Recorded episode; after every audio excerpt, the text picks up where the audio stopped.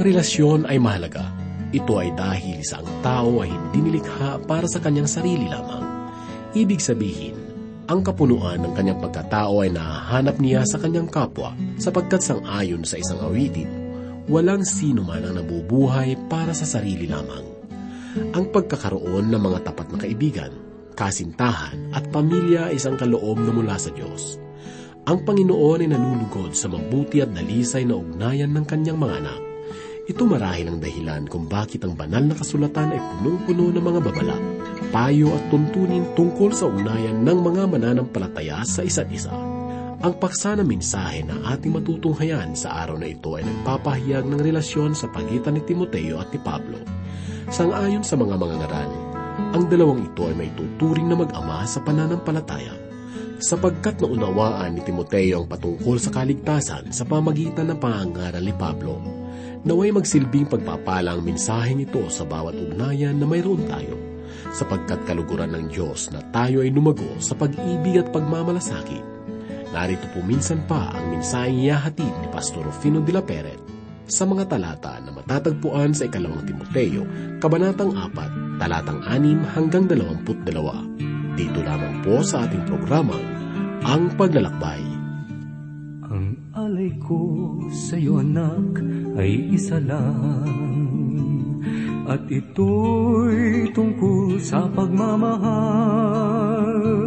Mahalin mo ang Panginoon ng buong puso't damdamin Upang ang buhay mo sa mundo ay pagpalain. Gawin mong sandigan aking anak. Ang banal na kasulatan Pagkat ito ang katotohanan Ang salita ng Panginoon Ang tunay mong gabay sa lahat ng panahon. At sa iyong paglaki aking anak Huwag mong hayaang ikaw ay pag-api sa tukso ng kamunduhan Pagkat ang dulot nito'y kamatayan. At sa iyong paglaki aking anak Huwag mong hayaang ikaw ay pag-api sa tukso ng kamunduhan. Pagkat ang dulot nito'y kamatayan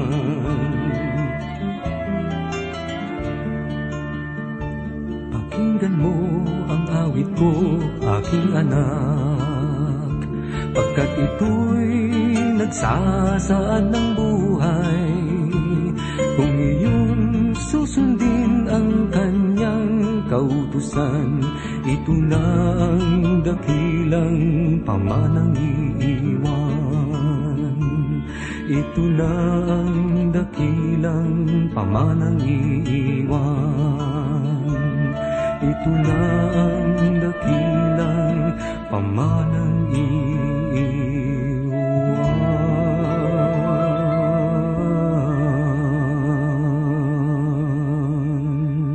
Ito na po ang huli sa ating pagbubuli at pag-aaral sa ikalawang liham ni Apostol Pablo kay Timoteo.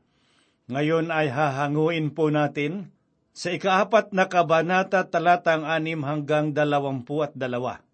Muli pong sumasa inyo ang inyong kaibigan at pastor sa Himpapawid, Rufino de la Peret. Ang salitang paalam, kailan ninyo nasabi ang salitang ito para sa isang taong alam ninyong hindi na nyo muling maririnig at makikita. Ito ang larawan na nais iwan ni Pablo, hindi lamang para kay Timoteo, kundi para sa mga tao na matagal niyang pinaglingkuran.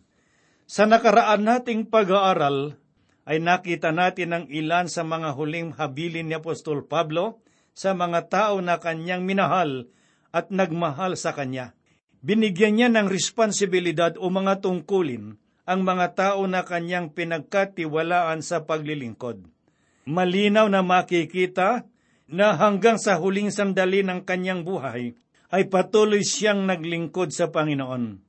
Bagamat hindi niya naabot ang mga lugar na nais niyang puntahan dahil sa kanyang pagkakabilanggo at sa kanyang karamdaman, ay pilit niyang inabot ang mga tao sa pamamagitan ng kanyang mga liham. Patuloy pa rin nating maririnig ang ilan sa kanyang mga huling pagtuturo kay Timoteo sa mga talata na ating pag-aaralan at pagbubulayan sa sandaling ito. Makikita rin natin ang mga nais niyang sabihin sa mga tao sa kanyang paligid at ang ilan sa kanyang mga pangangailangan. Hindi lamang pisikal, gayon din sa espiritual. Madadama rin po natin sa mga talatang ito ang kalungkutan sapagkat nadaraman niya na ang panahon na siya ay kukunin na ng Panginoon. Nais ko kayong dalhin ngayon sa isang bahagi ng liham na ito, na kung saan ay nadadama natin ang masidhing kalungkutan sa tinig ni Pablo. Hahanguin po natin ngayon ang ating pagbubulay dito sa ikaapat na kabanata talatang anim hanggang sa ikadalawampu at dalawa sa aklat sang ayon sa ikalawang liham niya kay Timoteo. Basahin po natin ngayon ang talatang anim hanggang walo na ganito ang sinabi ni Apostol Pablo. Tungkol sa akin, ako'y ibinuhos na tulad sa inuming handog at ang panahon ng aking pagpanaw ay dumating na. Nakipaglaban ako ng mabuting pakikipaglaban, natapos ko na ang aking takbuhin. Iningatan ko ang pananampalataya. Kaya't mula ngayon ay nakalaan na sa akin ng putong ng katuwiran na ibibigay sa akin ng Panginoon na tapat na hukom sa araw na iyon at hindi lamang sa akin, kundi sa lahat din naman ng mga nagahangad sa kanyang pagpapakita. Makikita po natin na sinabi sa ikaanim na talata na siya'y ibinuhos na o siya ay inihandog na. Kung mas madali po nating maunawaan na handa na siyang mamatay. Kung makakapunta lamang po tayo ngayon sa lungsod ng Roma, kung saan pinapatay ang mga bilanggo, ay makikita po natin doon ang madugong tanawin. Marahil ay mailalarawan po natin sa ating mga kaisipan kung papaano pinaluluhod ng mga kawal ang mga bilanggo sa lugar na iyon at pinupugutan ng ulo at ang kanilang mga katawan ay nangingisay marahil ay mailalarawan natin ang birdugo na nagtataas ng malaking tabak at sa isang iglap ay ibinabagsak ang tabak na yon at gumugulong mga ulo na kanilang pinutol. Subalit hindi ganito ang naging pananaw ni Apostol Pablo sa mga bagay na ito. Para sa kanya, ito ay parang isang altar lamang. At sangayon sa kanya, ang buhay niya ay parang isang handog na ibinuhos Ginamit na rin ni Apostol Pablo ang mga pananalitang ito sa kanyang liham sa mga taga-Pilipos nung siya ay unang nabilanggo at inakala niya noon na siya ay mamamatay na. Ito ay mababasa po natin sa kanyang liham sa mga taga-Pilipos, kabanatang dalawa, talatang labing pito na ganito ang kanyang sinabi. Oo, kahit ako'y ibuhos bilang inuming handog sa ibabaw ng alay at paglilingkod ng iyong pananampalataya, ako'y natutuwa at nakikigalak sa inyong lahat. Nais niyang maibuhos ang kanyang buhay na tulad ng isang inuming handog. Ano ba ang ibig sabihin ng inuming handog? Walang malinaw na pahayag ang Diyos sa mga Israelita tungkol sa inuming handog. Gayunpaman, ito ay mababasa po natin sa aklat ng Exodo at sa aklat ng Levitico. Ito ay isang uri ng inumin na ibinubuhos na handog. At dahil sa mainit ang altar o ang dambana ang inuming handog, ay agad na natutuyo. Ito ang nais na ilarawan ni Apostol Pablo tungkol sa kanyang sarili.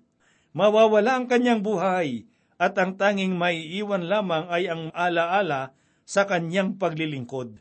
Ito na marahil ang pinakamagandang paglalarawan na ginamit ni Apostol Pablo. Maraming mananampalataya ang nais nilang maalala sila sa mahabang panahon sa pamamagitan ng kanilang paglalagay ng kanilang mga pangalan sa mga gusali marahil na kanilang ipinatayo.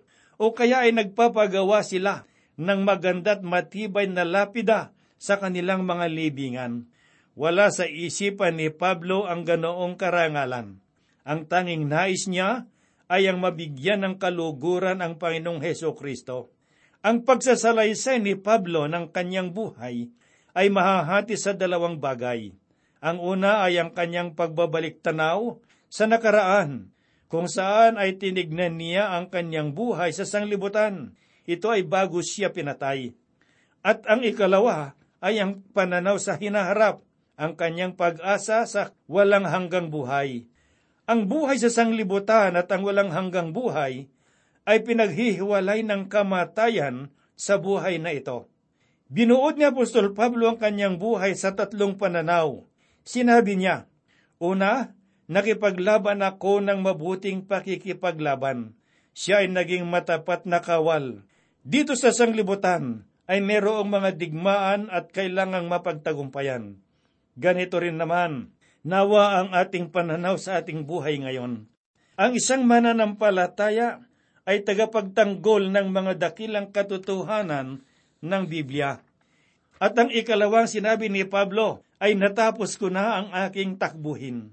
Ang buhay ay hindi lamang isang digmaan, kundi ito ay tulad din ng isang takbuhin para sa Panginoon. Si Pablo ay isang marunong at disiplinadong atleta na nais magwagi sa mga paligsahan. Habang siya ay nasa takbuhin ng buhay, ay pinapanatili niyang karapat dapat ang kanyang buhay at ito ang kanyang sinabi sa aklat ng unang Kurinto, Kabanatang Siyam, talatang dalawamput pito. Ngunit sinusupil ko ang aking katawan at ginagawa kong alipin. At dahil sa kanyang ginawang ito, masasabi na niya na natapos na niya ang kanyang takbuhin. Napakainam na masasabi natin na natapos na natin ang ating takbuhin para sa Panginoon, bagamat hindi malinaw na siya ang sumulat ng aklat ng Hebreo, subalit ako ay naniniwala at kinikilala ko na siya nga ang sumulat ng aklat na ito. Ganito po ang kanyang sinabi sa kabanatang labing dalawa, unat ikalawang talata. Tumakbo tayong may pagtitiis sa takbuhing inilagay sa harapan natin. Pagbasdan natin si Jesus na siyang nagtatag at nagpasakdal sa ating pananampalataya. Nung siya ay nasa huling sandali na ng kanyang buhay, sinabi ni Pablo na nagawa na niya ang lahat ng mga nais na ipagawa ng Panginoon sa kanya. Ang kanyang buhay ay pawang pagtitiwala lamang sa Panginoon at naging mabuti siyang katiwala napanatili niyang pananampalataya. Hindi siya nagpalinlang sa mga hidwang paniniwala at mga katuroan. Pinanindigan niya ang mga katotohanang nasusulat sa salita ng Diyos. Balikan po natin ang sinabi ni Apostol Pablo sa ika-anim na talata na ganito ang kanyang tinuran. Ang panahon ng aking pagpanaw ay dumating na. Ang literal na pagkakagamit ng mga salitang ito sa orihinal na wika ng bagong tipan ay nangangahulugang pakawalan o ang maglayag sa dagat. Ito ang paglalarawan ni Pablo sa kanyang kamatayan. Ganyan ang larawan ng ating buhay at marami sa atin ang nakatali pa sa ngayon sa mga daungan ng buhay, hindi kumikilos, walang ginagawa. Hindi tinignan ni Apostol Pablo ang sakit na kanyang mararanasan sa kanyang kamatayan bagkus ay tinignan niya ang kanyang buhay na tela isang barko na handa ng maglayag. At sa kanyang pagpanaw, alam niya na merong gantimpala na sa kanya ay naghihintay. Narinig po natin ang tagumpay sa tinig ni Pablo sa nakaraang mga talata na ating binasa. Subalit sa sandaling ito ay ipahayag na ni Pablo ang tunay niyang kalagayan. Ganito po ang kanyang sinabi sa ikasyam na talata ng kabanatang apat. Magsikap kang pumarito agad sa akin. Malinaw nating madadama ang kanyang kalungkutan sa pagkakataw ito. Kung makikita lamang natin ang kanyang bilangguan, marahil ay maunawaan natin ang kanyang kalagayan. Sinabi niya sa ikasampung talata, sapagkat iniwan ako ni Dimas na umibig sa sanglibutan ito, at nagtungo sa Tesalonika. Si Crescente ay nagtungo sa Galacia at si Tito ay nasa Dalmacia.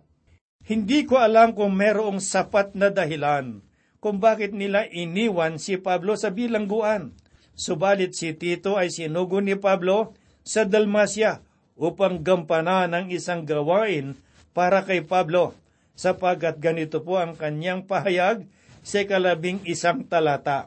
Si Lucas lamang ang kasama ko, sunduin mo si Marcos at isama mo, sapagkat siya'y kapakipakinabang sa akin sa ministeryo.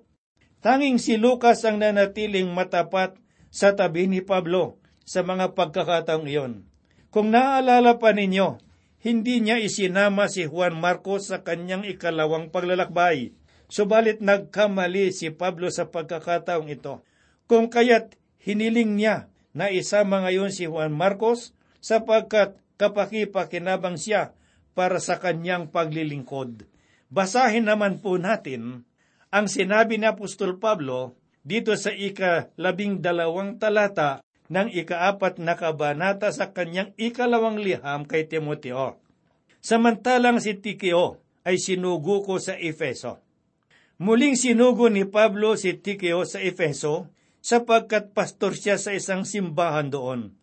Hindi siya maaring magtagal sa Roma sapagkat naglilingkod siya sa isang simbahan ngayon ay pansinin po natin ang kahilingan ni Pablo sa susunod na talata. Basahin po natin ang talatang labing tatlo. Ang balabal na aking iniwan sa Troas kay Karpo ay iyong dalhin. Pagparito mo at ang mga aklat lalo na ang mga pergamino. Ipinakuha ni Pablo ang kanyang mga balabal na iniwan niya sa Troas. Madadama natin ang hirap na pinagdaraanan ngayon ni Pablo sa bilangguan. Marahil ay malamig sa bilangguang iyon, kung kaya't kinakailangan niya na magkaroon ng balabal. Kailangan din niya ang kanyang mga aklat, sapagkat sinabi rin ni Pablo ang tunay niyang damdamin kay Alejandro na ganito po ang kanyang sinabi sa talatang labing apat. Maraming ginawang masama sa akin si Alejandro na panday ng tanso gagantihan siya ng Panginoon ayon sa kanyang mga gawa. Alam ni Pablo na ang Diyos ang hahatol sa lahat ng tao at hahatulan niya tayo sang ayon sa ating mga gawa. Nagtagubilin din si Pablo kay Timoteo na ganito po ang kanyang sinabi sa talatang labing lima. Mag-ingat ka rin sa kanya sapagkat tunay na sinalungat niya ang aming mga pangaral binigyan niya ng babala si Timoteo tungkol kay Alejandro. Isa siya sa mga manggagawa sa iglesia na kakaibiganin ka muna at pagkatapos ay sasaksakin sa likod. Kung kaya't pinagsabihan niya pinagbilinan si Timoteo na mag-ingat siya kay Alejandro. Sa talatang labing anim, ganito po naman ang kanyang sinabi, Sa aking unang pagsasanggalang walang sino mang kumampi sa akin, bagkus pinabayaan ako ng lahat. Huwag nawang singilin sa kanila ito. Maaring ito ang una niyang pagtatanggol sa kanyang sarili doon sa Roma at sa mga pagkakatang iyon ay mag-isa lamang siya. Sa talatang labing pito ay ganito po naman ang sinabi ni Pablo, Ngunit ang Panginoon ay tumindig sa tabi ko at ako'y pinalakas niya upang sa pamamagitan ko ay ganap na maipahayag ang mensahe upang mapakinggan ito ng lahat ng mga hintil. Kaya ako'y iniligtas sa bibig ng leon. Hiniling niya kay Timoteo na dalhin ang kanyang balabal para sa kanyang katawan at ang kanyang mga aklat para sa kanyang kaisipan. At ngayon narito ang isang bagay na kanyang hiniling para sa kanyang espiritu. Ngunit ang Panginoon ay tumindig sa tabi ko, sabi ni Pablo kahit sino sa atin at sa anumang kalagayan ay mayroong pangangailangan sa tatlong bagay na ito. Subalit malaking bagay ang sabihin natin na ang Diyos ay nasa ating tabi. Iniligtas siya ng Diyos sa kamatayan sa mga panahong iyon. Ito ang kahulugan ng leon na sinabi niya tinukoy sa talatang ito. Basahin po natin ang talatang labing walo. Ako'y ililigtas ng Panginoon sa bawat masamang gawa at ako'y kanyang iingatan para sa kanyang kaharian sa langit. Sumakanya nawa ang kalwalhatian magpakailanman. Nalalaman ni Apostol Pablo na iingatan siya ng Diyos hanggang sa dalhin siya sa langit. Malinaw po nating makikita ang katiyakan ni Pablo. Isang katiyakan na wala sa karamihan sa atin ngayon. Marami sa atin ang hindi nila alam kung saan sila paroroon kapag dumating na ang hangganan ng kanilang buhay.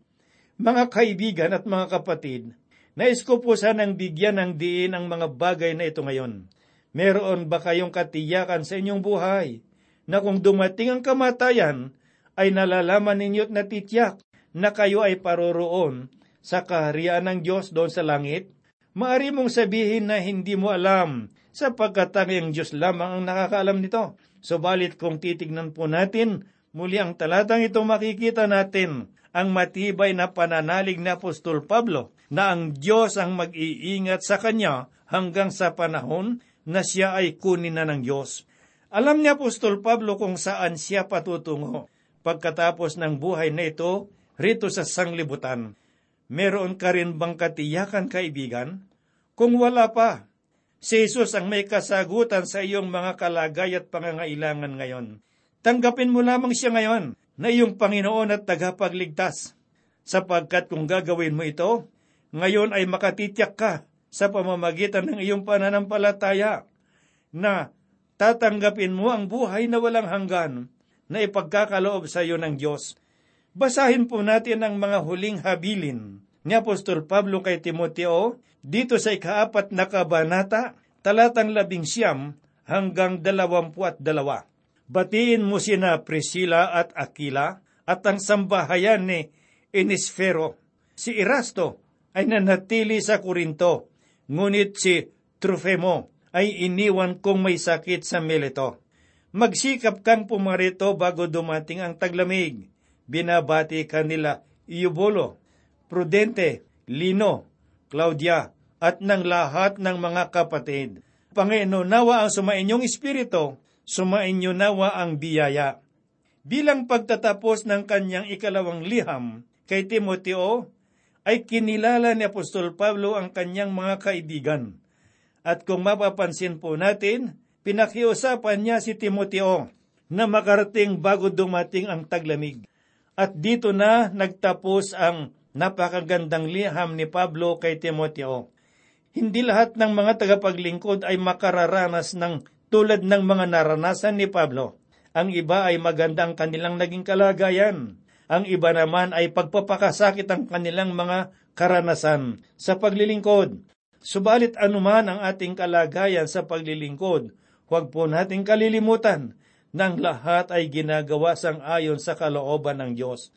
Nais pong ipabatid ni Pablo kay Timoteo kung ano ang dapat niyang gawin at ihanda sa kanyang paglilingkod. Hindi po napag-aaralan kung paano ang paglilingkod sa loob lamang ng ilang araw. Subalit hanggang sa huling sandali ng buhay ni Pablo, ay nais niyang ipakita kay Timoteo ang mga kailangan niyang gawin at dapat niyang asahan. Ganito siya naging isang ama sa kanyang anak sa pananampalataya. Marahil kung mababasa lang po natin ang kaisipan ni Pablo, ay marami pa siyang ibig sabihin kay Timoteo. Ang buhay ni Pablo ay malaking hamon para sa bawat isa sa atin ngayon. Halimbawang meron tayong pagkakataon na maisulat ang ating talambuhay upang mabasa ng marami na mga sumusunod sa atin. Ano kaya ang mga nais mong sabihin na isulat sa iyong talang buhay?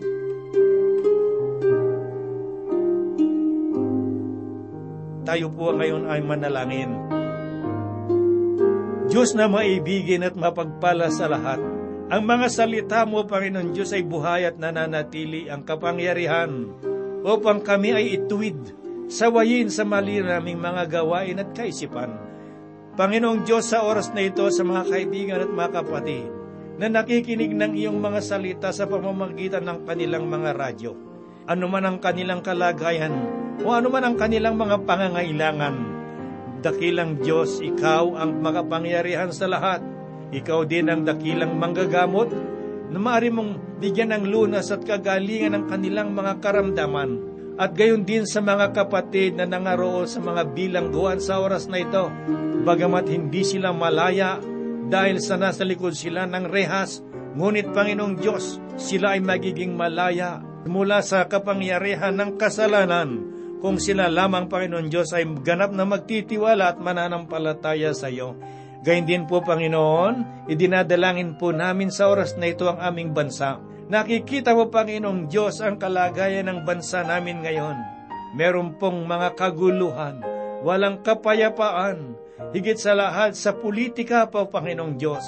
Idinadalangin po namin ang lahat ng mga nasa pamahalaan, mula sa aming Pangulo hanggang sa pinakamababang naglilingkod pa ng Diyos, na maging tapat sila po, Panginoon, upang magkaroon ng kapayapaan at katarungan at gayon din ang pag-unlad ng aming bansa. Kami po'y umaasa, Panginoon Diyos, ng lahat ng ito iyong gagawin sapagkat hinihiling po namin idinadalangin sa banal na pangalan ng aming Panginoong Heso Kristo. Amen. Ikaw